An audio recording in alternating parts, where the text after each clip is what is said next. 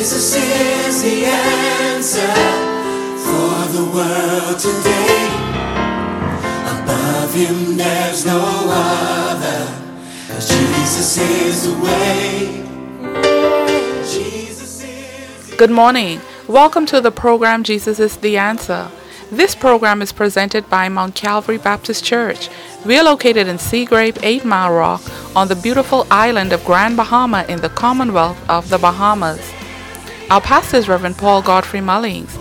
I am Jacqueline Argyle. Our technical producer is Brother Sean Argyle. It is our pleasure to present this program in the name of Jesus and in the power of the Holy Spirit, according to the Word of God found in 2 Timothy 3, verse 16. All scripture is given by inspiration of God and is profitable for doctrine, for reproof, for correction, for instruction in righteousness. You may contact us at telephone number 1 242 348 2091 or 1 242 348 2048. Our prayer hotline is 1 242 352 8989. Our email address is mcbc at batelnet.bs or you may write to us at Post Office Box F 40606 Freeport, Bahamas. You are welcome to worship with us at Mount Calvary Baptist Church for our live stream service today at 11 o'clock a.m. for just one hour. Continue to stand in agreement with us as we pray for those who are sick and shut in. We call by name Sister Margaret Williams, Sister Alice Robinson, Sister Annie Roll, Brother Grosvenor Williams, Sister Rose Williams, and patients in hospitals around the world, but especially those in the Rand Memorial Hospital. We say condolences to the families of Brother Thomas Stubbs, Brother Samuel Thompson, Brother Glenn Swan, and all of the families enduring the pain of bereavement. May they be reminded that earth has no sorrow that heaven cannot heal. Weeping may endure for a night, but joy comes in the morning. And now, Minister Craig Pinder will come with the Word of God. Good morning. Our scripture lesson is taken from Matthew chapter 8, verse 23 through 27. And when he was entered into a ship, his disciples followed him. And behold, there arose a great tempest in the sea, insomuch that the ship was covered with the waves, but he was asleep. And his disciples came to him and awoke him, saying, Lord, save us, we perish. And he said unto them, Why are ye so fearful, O ye of little faith? Then he arose and rebuked the winds and the sea, and there was a great calm. But the man marveled, saying, What manner of man is this, that even the winds and the sea obey him? Our topic for the day is rest in God. Let us pray. May the words of my mouth and the meditation of my heart be acceptable in thy sight, O God, my strength and my Redeemer. I will do this message in three sections. Number one, Jesus and his disciples are both in the same boat, going through the same storm, but their response is different in whom they are trusting. In verse 23 through 25, it tells us that now when he got into a boat, the disciples followed him. And suddenly a great tempest arose on the sea, so that a boat was covered with waves. But he was asleep. Then his disciple came to him and awoke him, saying, Lord, save us. We are perishing. Jesus had 12 disciples.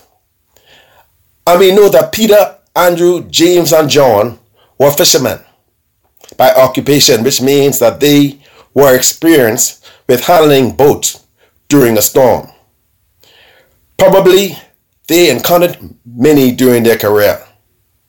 I am almost sure that their profession as being fishermen will have known what to do in a storm and will have trusted in their skills.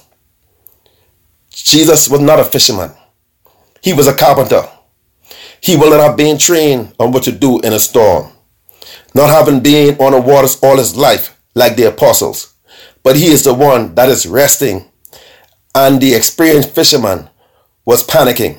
Why?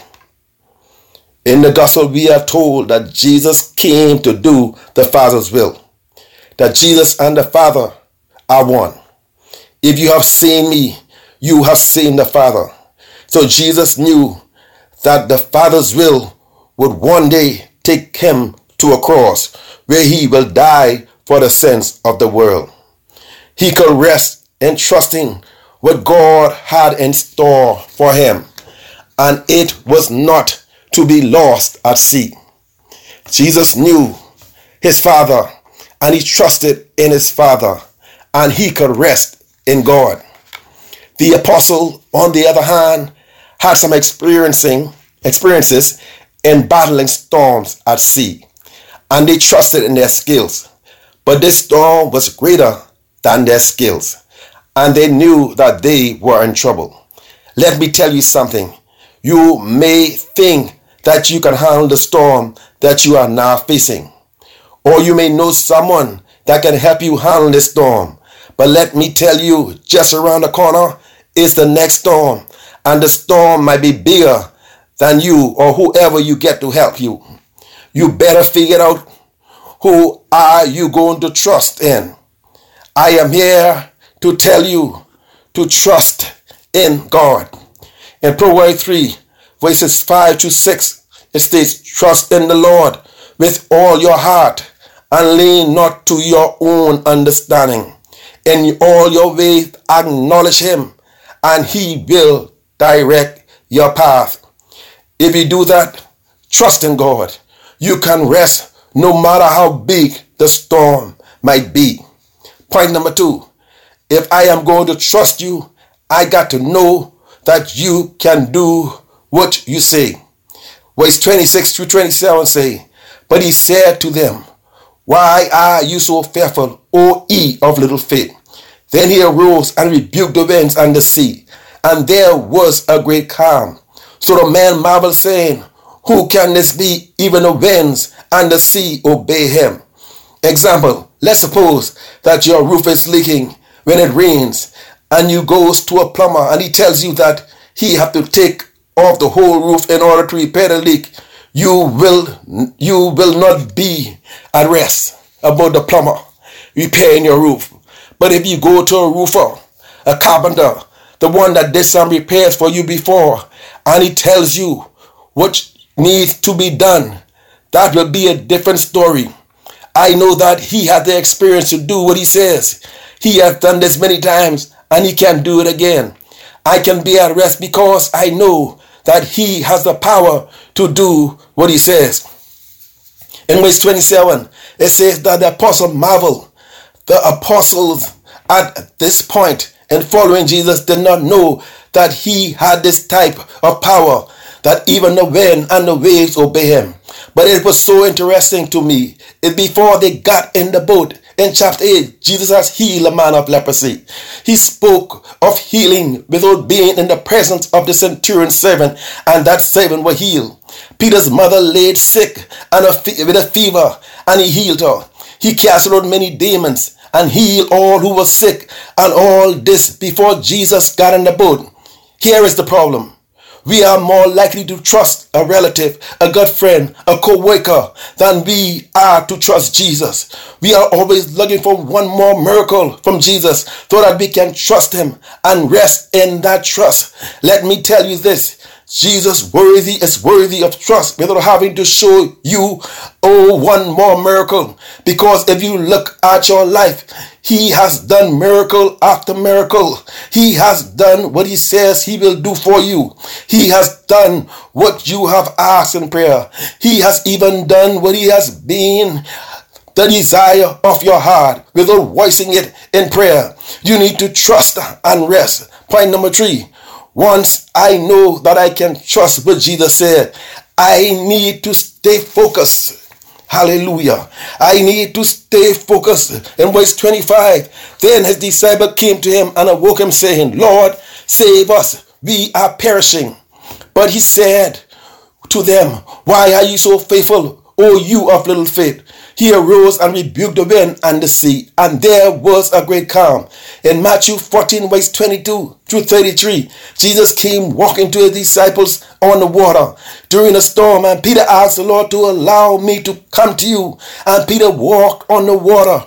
Remember, Peter was already being through a storm with Jesus, where Peter thought that he was perishing. So Peter knew that he could trust Jesus, but Peter had to learn a lesson to stay focused on Jesus. The scripture says, when he saw that the wind was raging, he was afraid and began to sing. But when he cried out to the Lord to save him, the Lord reached out his hand and lifted him up. The lesson is clear to know that Jesus can do what he says and stay focused on him, not on your circumstances. Hebrews 12 and 2 said, looking unto Jesus, the author and the finisher of our faith who for the joy that was set before him endured the cross, despising the shame, and is set down at the right hand of the throne. And if the apostle in those passage of in this passage of scripture, really knew that Jesus was the Christ, the Son of God, at this point in chapter 8, they could have rested in the storm just like Jesus. Today, whatever storm that you have been through and are going through, take your eyes off the storm and place your eyes on Jesus. I can assure you that Jesus can do what he says he can do, and that storm can never give you rest. And Jesus can always give you rest, but you must stay focused on Jesus.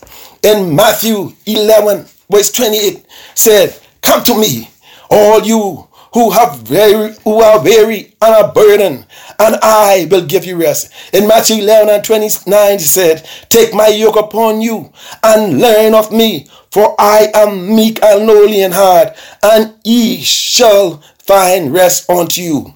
Some of us went through Hurricane Matthew, Hurricane Frances, Hurricane Jeanne, and the worst of all, we went through Hurricane Dorian. But I am here to tell you that God is still here waiting on you. Just let us continue to cry to God, and God will give you rest. He is a waymaker. He is the first. He is the last. He can rebuke the waves. He can heal the sick. He can raise the dead. And today he can give you rest. Rest in Jesus, the author and the finisher of our faith. Trust in God. Oh, I lean not unto your own understanding. Until next week, I leave these words with you found in Philippians 4, verse 8. Finally, brethren, whatsoever things are true, whatsoever things are honest, whatsoever things are just, whatsoever things are pure, whatsoever things are lovely, whatsoever things are of good report, if there be any virtue and if there be any praise, think on these things. Have a blessed week and be safe.